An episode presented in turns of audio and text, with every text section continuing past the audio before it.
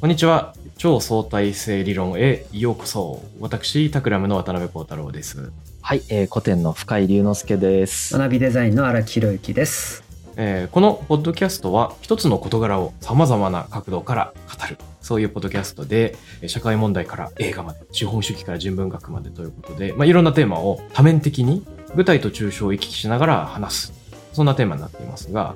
とにかく、まあ、一つのことを話すときに、まあ、3人いるからね観測点を増やすとかいろんな事例と外の事例ともつなげて参照点を増やすということで地と地の相互の結びつきを考え新しい星座を新しい絵柄を浮かび上がらせたいなそれによって一つの事柄を相対的にも見てみる一個の絵柄を超えていろんなより大きなキャンバスで、えー物事を捉えようということで超相対性理論と名付けていますよろしくお願いしますよろしくお願いします。でねこの番組にはいろんなお便りが寄せられてますよねうん。メアドも公開してるしうん。概要欄から送れるんですけど、結構来てますよ。やばいね、これね。一つ一つがすごい。長文多くないすごい。ねあの、なんかね、やっぱり他のポッドキャスト番組で来ないやつ来るよ。どういうことどういうこと前も言ったかもしれないけど、すごい自分の意見言ってくれる、みんな。 あーあとうんなんか身の上話を語ってくれる人多いよねかってやってくれるね。なんか、やっぱ番組特性だと思うんだけど、4人目の話者みたいな感じのやつをこう、いろいろ送ってくれるみたいなのがあって、ああいい表現するねうーん。うん。すっごい長いからね、一つが。みんな力のこもったものをね送ってくれてうん我々読んでますけれども、まあちょっと一つ一つかなり力が入ってるから読み上げてご紹介っていう風にもなかなかいかないけど楽しく読んでますよねそうなんですよ。そうですね こ。れ紹介しようかとか言ってたけど、一つ一つ長すぎてね、紹介できないねってなった。紹介だけで番組に なる30分終わる。まあでもさ、あれなんだよね。多分僕らの番組特性ってさ、うんその通りで、 うんなんか未完成なんだよね。おおもそうねコ。ンテンツそのものがね2。人ともなんかいいこと言うなあ、いいね、ほんとね。なんか、感想でもそういうのあるもんね。なんか、いい感想も悪い感想もそんな感じだもんね。未完成であることに言及されてる気がする。うーん確かに一度寂しさについて語った時皆さんはまだ本当の寂しさを知らないみたいな、うんあのセリフをもらったことがあったけど確かにそうなのかもなそういう意味で我々の人生として結構未完成だから喋れることも未完成でうん。同じテーマを何年か後に話したらまた違ってくるだろうなと思うよね。うん。いや、絶対、だって何年か後じゃなくて、また30分後に話して多分違う展開になるよね。 確あかにれ。はね、もう息切れが甚だしいことになると思うけど。まあね、あの、ね思いつきで喋ってますからね、その瞬間瞬間の。あの、だから古典ラジオとね明確に違うのはなんかリサーチがベースになってるわけでもないからねそうねう。ん。うんそこがいいとこですけどね。そうそうそううんだからこそ皆さんもやっぱひらめいくんでしょうね話聞きながらこううんいろいろひらめいて自分の意見も、すごくいいなと思ったのは僕たちの話とかを聞いて皆さんも頭に思い浮かぶことあると思うんですよねうん。で思い浮かんだのをアウトプットするってすごいいいじゃないですかはうい。んうんね、うんあのやっぱ思い浮かぶのと文章にしたりとか人に喋るのやっぱ違うからね段階がうんうんそれすごくいいんじゃないかなと思いますけどね。なんか喋ってみるでもいいし、他の人に。うんあとは、その喋る人がいないとかだったら、本当お便りで書いてみるっていうのも、仮に僕たちからの返信、まあ返信基本的にしないんだけど、我々は。あの、なかったとしても、すごくいいことだと思うんですよね。そうだね。あの、うん一度言葉にしてみることで自分自身が見えてくるっていうのが多々あったりしますね。うん、ありますね。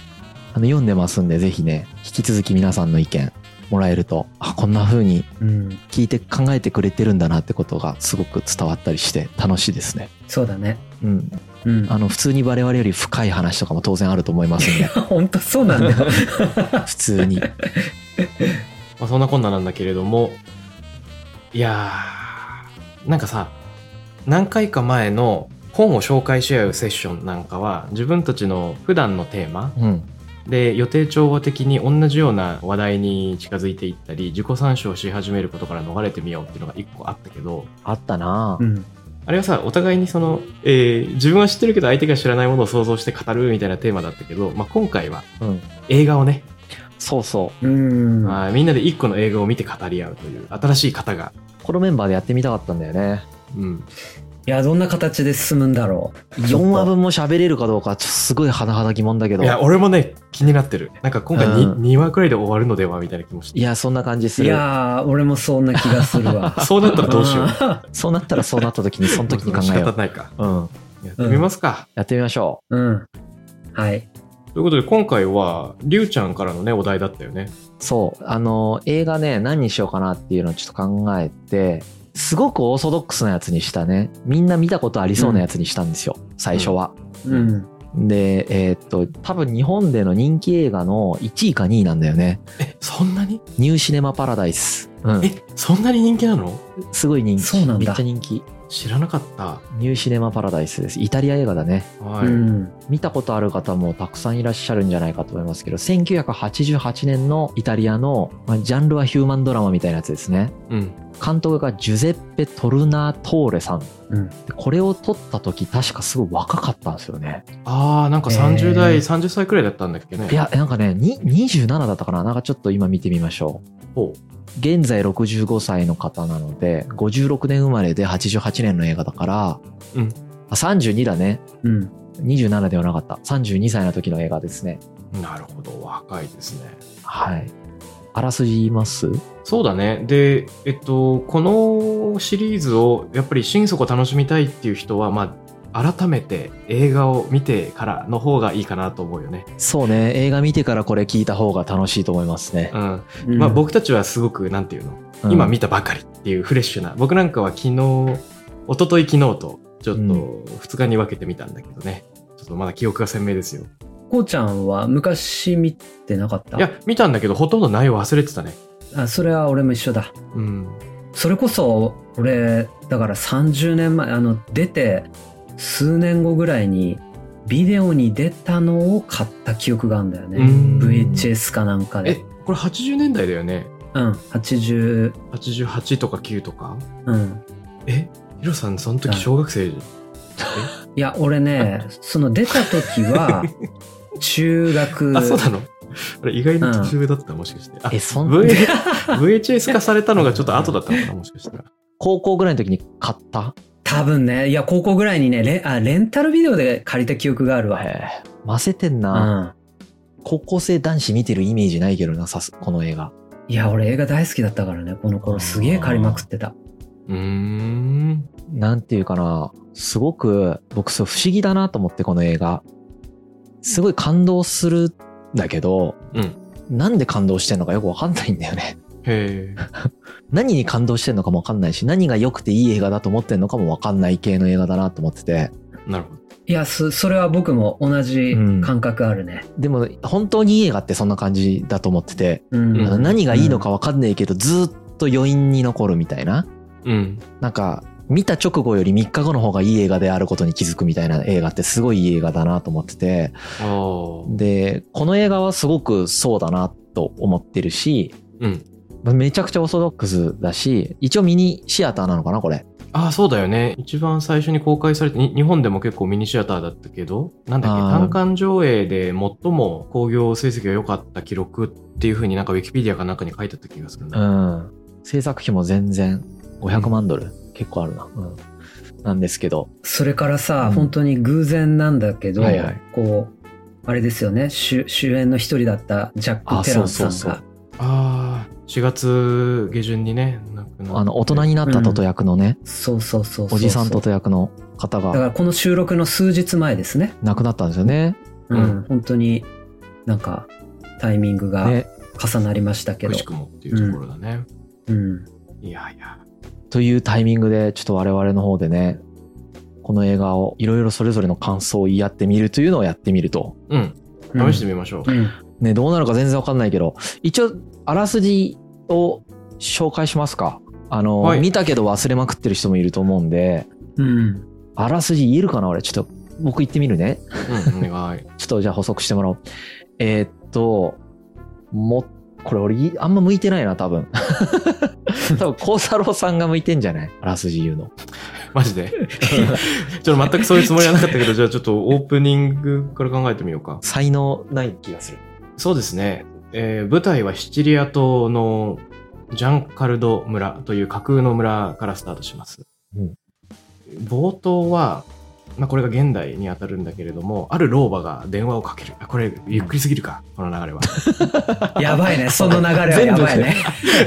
これ全部言っちゃうね1時間半ぐらいかかると。はい、こうしましょう。えー主主人公の男性、トト、通称トトは、まあ、あのー、ある夜中電話で起こされる。うんちょっと違うな。いいよい いよ。正しいよ。あのー、そうだね、まあロ、ローマで暮らしている主人公のトトは中年男性なんですが、えー自分の田舎のアルフレードという男性が亡くなったことを知らされるんですうね。んうん。電話でね。で、その夜、まあ、ベッドの中にいながら動転して、自分の幼少期、田舎で過ごした日々を思い出す。うんまあ、その回想の中で語られる映画ですね。そうです基本的ねに。はだから最初と最後しか出てこないんだよね。その、い今のトトっていうのは。今のトトはねう、ん。でまあ彼がトトが子供の頃になるんだけど舞台はシチリア島にある架空の町のジャンカルドっ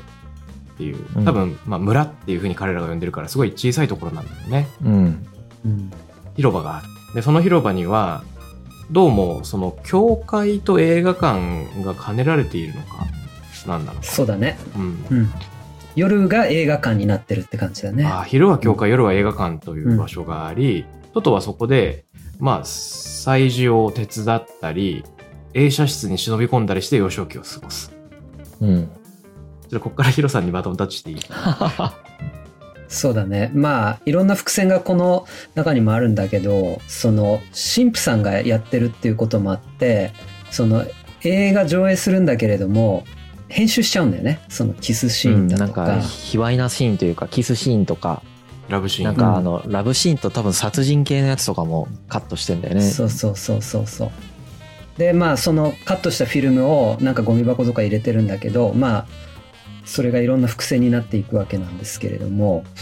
まあ、フィルムって当時燃えやすかったんだよね、うんだから危険うんで、でだからそのアルフレードも映画のね上映師さんなんだけどトトにここ危険だから入るなってずっと言ってたんだけど、まあ、実際に火事になっちゃって、うんえーそれで、まあ、アルフレードは目を失ってしまうわけですよね視力を失ってしまうというやけどでねこれがだからあれですよねトトが子供の頃の話なんだよねそれがそうそうそうそう、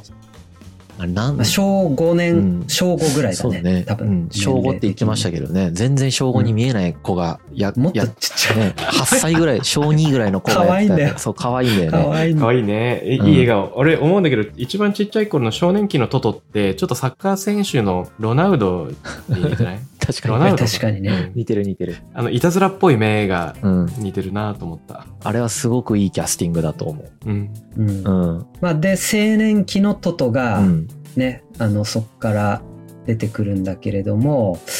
まあ恋に落ちたりいろいろあるんだけど、うんまあアルフレ、まあ、ものすごくカットしながら言うとアルフレードが、まあ、こんなところにいてはダメだとこんな狭いね、うんいて映写室に狭い世界にいたらダメだとだからお前はもう都会に出ろっていうことで、半ば追い出されるような形で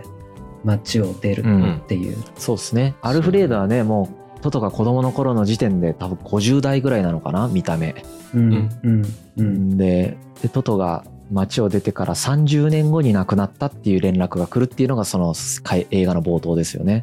そうそうそうそうそうでトトはそのシチリアの村を出て有名な映画監督になるんだよね、そうなんね、うん、で30年間故郷に帰らないんだよねでアルフレードの電話を受けて帰ってくるっていう、うん。アルフレードが亡くなったという連絡を受けて、ね、そうですね、うん、うん、それが映画の終盤ですね帰ってくるのがねずっと回想シーンが続くんだよねその間うん、っていう。で、あれですかね、 なんかバトンタッチみたいになったけど、その、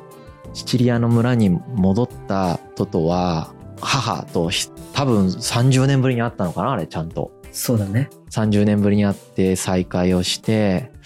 まあ、こう、一通り家族の、なんていうか、こう、なんかハグとかしつつ、アルフレード、これすごい一番大事なところバトンタッチしちゃったな。でね、青年期は、そのアルフレードの仕事とか手伝ってたりした、まあ、子供の頃から青年期にかけて、うん。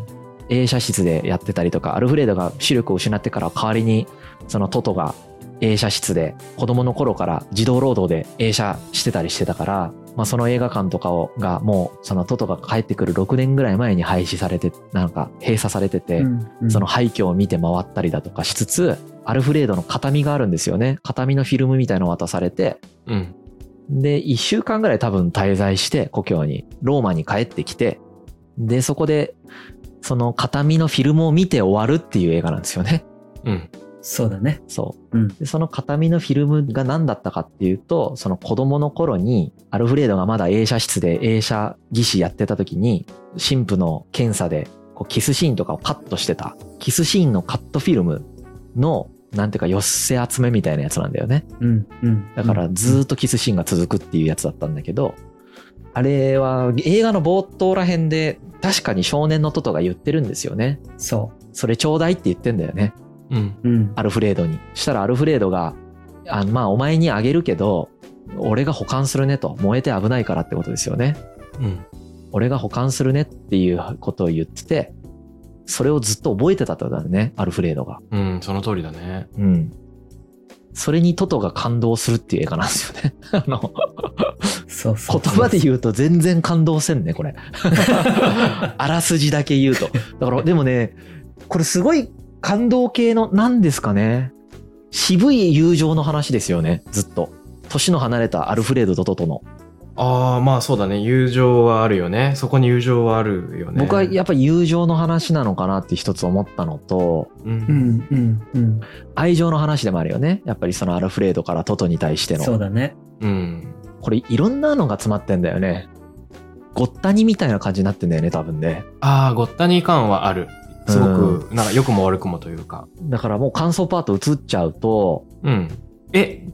早いいや、いや、入っていいんだけど、みんなどうだったそうの、ん。とにかく第一印象というか、見終わった後の第一印象。あーもう俺3回か4回見てるからね。第一印象。第一印象はさっき言った、なんていうかな。めちゃくちゃ感動した。うん。すごい心動かされた。けど、なんで感動してんのかよくわかんなかった。 あの、でうんずっとね、なんていうか、少年期の頃っていうのは、なんかもう、トトが可愛いんだよね。うん。だからなんか可愛いな、みたいな感じで。で、青年期の頃っていうのはその、基本的には大恋愛の話なんだよね。エレナっていうその彼女と大恋愛する話で、それもなんか正直あんま取り留めのない大恋愛の話なんだよね。で、なんでか知らないけど、最後その、振られちゃうみたいな、なんか音信不通になって連絡取れなくなって終わっちゃうって話で、うんで、で、その後、えっ、と、帰郷する話の第3パートに移るんだけど、僕はその第1パートと第2パートっていうのはなんていうか結構取り留めのないお面白いんだけど取り留めのない話がずっと続いててうん。で第3パートのあのラストで、はいなぜか感動するっていう謎の映画だったうん。なんなんでかなみたいなのを後で考えちゃうみたいなだからさ、いや僕もその高校時代に見た時と今見てだいぶ印象が違うんだけど、まあシンプルにさ、音楽いいし、音楽すごいいいよなあの俳優さんたちがものすごくその味わい深いうん演技とかさ最後のあの大人になったあのトトの映画を見るあの表情だとかさ、うんまあななんかもうそれだけでシンプルになんか感動を味わえる要素っていうのが結構あるわけですよね。ところが実はその合間合間にいろんな伏線があったりとか問いかけがあったりとか、うんありますねあこれはこうつながってるのかとか、うんまあ、なんかこういろいろ解釈ができる余地があるっていうのが、だ何段階かに分けて楽しめるですねんじゃないかなうっんていう気はするよね。わ、かる、うんだからその恋愛のところもさ、うん多分いろんなメッセージ込められてるんだと思うし、まだまだ僕僕個人では知らない解釈とかもいろいろあるんだろうなと思わせるね。確かにうんうん。孝太郎さんの第一印象はいや、もちろん、なんていうか、なんて言うんだろう、その、音楽、冒頭から流れるあのテーマ曲が、もう最初から泣かしにかかってくるじゃん。何にも起こってないの に、なんだこの泣ける曲は、みたいな感じで始まるよね。ねで、まあ、それこそどりとめもない断片が、まあ、構築的に組み合わさってくるというか、一うん見意味のないように思われるシーンが、あの、すべて何らか、あの、後々の展開されるストーリーの部品として成立してくるっていうような、そんなやつだよね。で、うねまあ、一番最後にさその、うん壮年期のトトがそのキスシーンの断片が組み合わされたものを見てその涙を浮かべるうん。それが彼がその葬式でも泣かなかったトトがそのはっきり涙を流すっていうなんか印象的なシーンなんだけどこの涙は一体どういう涙なんだろうなうん、いや、俺、本当思う、それ。うーんっていうところでちょっと頭を抱えてで自分なりにいろいろ考えてみたわけうん。だからその考えてみたこと今日いろいろ話せればとは思ってるんだけど、いいね。見終わるまで、まあ、今回前情報なしだったんだけど見終わった後ウィキペディア見たらびっくりしちゃってさはいはい。うんな何あの完全版っていうかディレクターズカット版あそうそはう結構全然完違全版うはシーンが入っているみたいうな、ん。あのうんうんうん、帰郷した後がうんずっとあるんだよね、完全版って。そうなんだ帰よっねてきてかそらうそうエレナに再会すんだよね実うは、ん、そうそうそうそうそう、そうだからそれでちょっとびっくり仰天しちゃってあこれ結構見方がこの情報を読むと見方変わるなと思ってそれは本当そうなんかあれあるのとないのとでちょっと違う映画になるなりかねないぐらいの結構違うんだよね、うんでね僕はなんかこうああなるほど完全版を踏まえると冒頭のシーンの解釈がやっとできるなと思ったりした。うんうん、どういう意味それはまた後ほど、ちょっとずつ喋りま ちすょかっとずつ喋ろう。いやねこの映画本当いい映画でいろんな疑問湧くんだよね見ながらやっぱりうん。ちっちゃい頃の話からしますそうしましょうか。うんうん順を追ってやった方がいいもんねうん。ちっちゃい頃まあなんかもう見た目なんかほんとは5歳から8歳ぐらいの感じだよねトトそうだね。めっちゃ若いそようね。だね一応小学5年生って言ってんだけど途中で多分あの本当はあのちょっとずつ年取ってるっていう設定なんだと思うんだけど、うんまあ、同じ男の子がずっとやってるからあの全然変わってないんだけど、あの僕はその幼少期のトトはすごくねあのアルフレードとの関係性もそうなんだけどやっぱお母さんうんが、えーっとね、その戦争に行って、ちょうど世界大戦中から始まるんだよね、これ。うん多分世界大戦の末期から始まって、うんえーっと、1950年ぐらいまでを少年期で多分やってるんじゃないかなと思うんだけど、うんあの時の、その、トトって、お母さんとの関係性が、すごくその、後々の彼の人生の伏線にめっちゃなってんなっていう感覚があった。うん。うんうんであのすごく何個か印象的だったことがあるんだけどまずお母さんがやっぱりお父さんがその戦争行って帰ってこないうんで冒頭死んだかどうかずっと分かんないんだけど途中で死んでしまったことが分かるんだけど、うん死んだかどうか分かんない時に結構情緒不安定なんだよねずっとうんお母さんの。お母さんがねうんお母さんがずっと情緒不安定で、まあ一人しかいなくなっちゃったし、子供二人育てないといけないし、で、家庭にはトトがお兄さんでいて、で、すっごくちっちゃい妹がいて、この環境の中でお母さんがものすごく強い不安を抱えて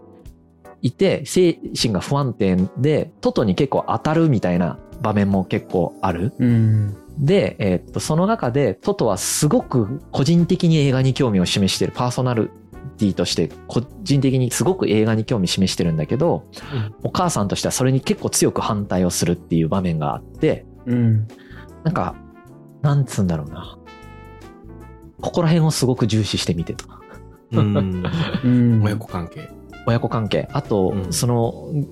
答えも出てないけどすごい印象的だったのはお父さんが亡くなったことが確定した時っていうのがあるんだよね場面であったね。そうだねあの時うにんお母さんはすごくやっぱり打ちのめされてるんだけど、うんトトはどうも思ってないようん。ううんんでなんならお父さんが死んもう死んでるよってずっとなんか言ってたし思ってたんだよねトトはそうだうね。んお母さんは、いや、まあ死んでない。こう何らかの形で生きてるけど帰ってこれてないだけなんだみたいなこと言ってるんだけど、うんもうお父さん死んじゃってるよみたいなこと言ってて、で、お父さんが死んだよっていうのを知らされて帰り道、お母さんが打ちひしがれて泣いてる時も、ちょっとなんか笑いながら帰ってる。あの対比もすごいなんだろうな。なんでそうしたのかよくわかんない。 なんかあのポポスターにあった「風と共に去りぬ」があったね、うんそっちの方に目を奪われてたんだよねトトがね言われてた。映画の方を見てた。本当映画の方を見てたそんうだそようねそうそうそう。なんかどうでも良さそうだし、そりゃそうだろみたいな顔してるみたいな。まあ、小さい頃から不不在だったから、もう、そう最そうそうそう初から諦めているようなところはあるよね。ある。うん。だからややっぱりそのな居場所としての映画であり映画館だったんだろうねそうねう。ん。うん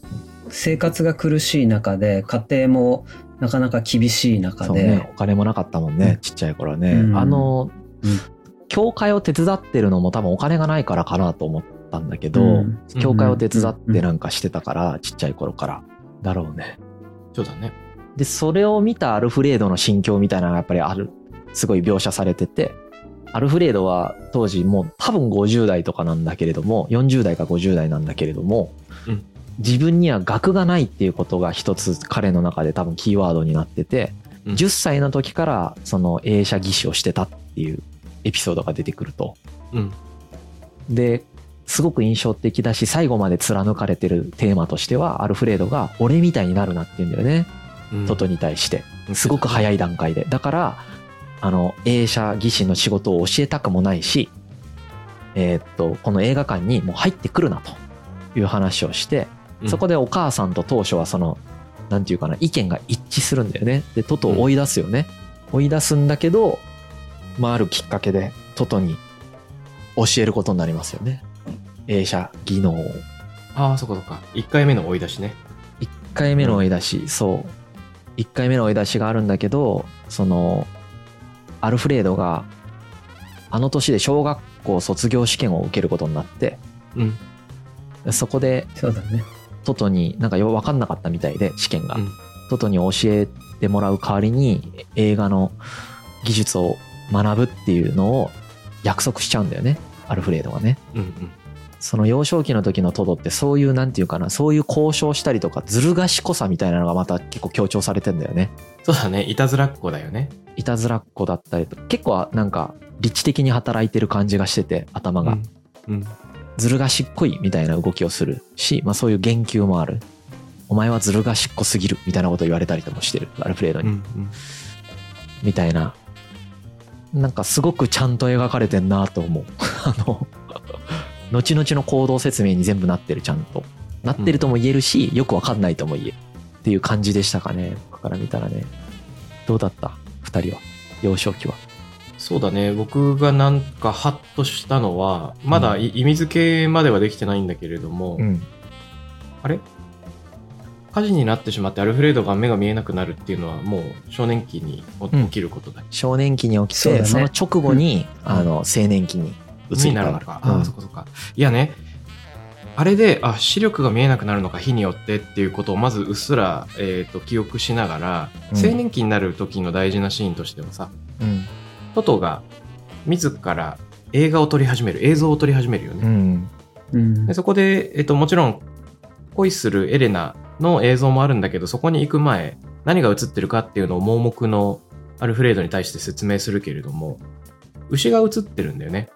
映ってるね子牛がね屠殺される子牛っていうのが映っている、んうんでねこれはもしかしたらと思ったのはあの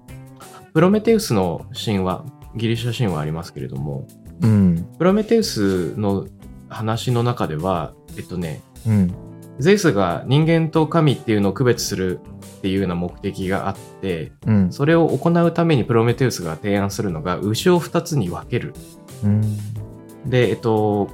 美味しそうな牛とそうじゃない牛どっちを選ぶかみたいなのをあの行うんですよねうんでプロメテウスってもともとさなんだっけ天界から火を持ってきてしまううん存在だよねだから火で遊ぶっていうようなモチーフがそこに1個あるんだけれども炎によって視力を失われ失ってしまうっていう意味でその火っていうモチーフでプロメテウスと共通するんだけどその牛が殺されるシーンでもそれが示唆されてるのかなっていうのは1個思ったんですね。なるほど。うんでね、2つに分かたれるっていうのもなんか1個のモチーフになってそうだなと思ったわけ牛を2つに分かつっていうな、んでかっていうと俺今これ話しながら気づいたんだけどあのある大人気の映画の演目「絆」だっけなうん。あー絆だっけうん、あの映画の中で出てくる映画ね。はい劇中劇としてその、えっと、いろんな映画が引用されるわけだけどさ、うん。シネフィルにはたまらないっていうやつだと思うんだけどそうのん第1部、映画の前半と後半っていうのをリレー形式でお隣の村と融通するあっじゃたんね。パート1、2みたいなやうつ。んだからお隣の村で第2部がやってる時にこちらの村では第1部がやっていて自転車に乗ってる小僧がそれを交換することで、えっと、連続上映を可能にするっていううんたくさんフィルムがないんで、まあ、そうやってやり取りしてたんだと思うんだけうど、ん。まあ、これもあの2つに分かれてしまったフィルムっていうモチーフで、まあ、共通してるのかなと思うんですよ。うんでこれ結局何になるかっていうとやっぱり人生の岐路だと思うんですよね。うんうんうんうん途中で分かたれてしまうということが、まあ、一番大事になるんじゃないかなと、これトットの人生でいうところのアルフレードにけしかけられてローマに行くそれによって恋人と家族とあの別れるえーシナリオを歩むっていうところになんか対応させる意図があるんではないかと一つ思ったですね。なるほどなるほどなんかそれでいくと前編を通じて基本的にはやっぱり捨てていくっていうのが一つあるなと思いましたね何かを獲得していくというよりはうん、トトもなんかねなくなっていくんだよねどんどんなるほでどね削ぎ落とされて最後その映画だけがトトに残ってる状態みたいになっていくっていうのがうんすごい印象的だった大恋愛をするのに連絡が取れなくなるとかお父さん死ぬとかなんかどんどんなくなっていくんだよね、トトの元あかーら喪失の連続なんだ。そうずっと喪失していくっていうでなんか残っていくみたいな感覚はあったんですけどちょうどちょっといい時間なんで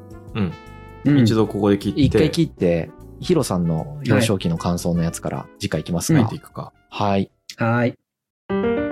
次回へ続く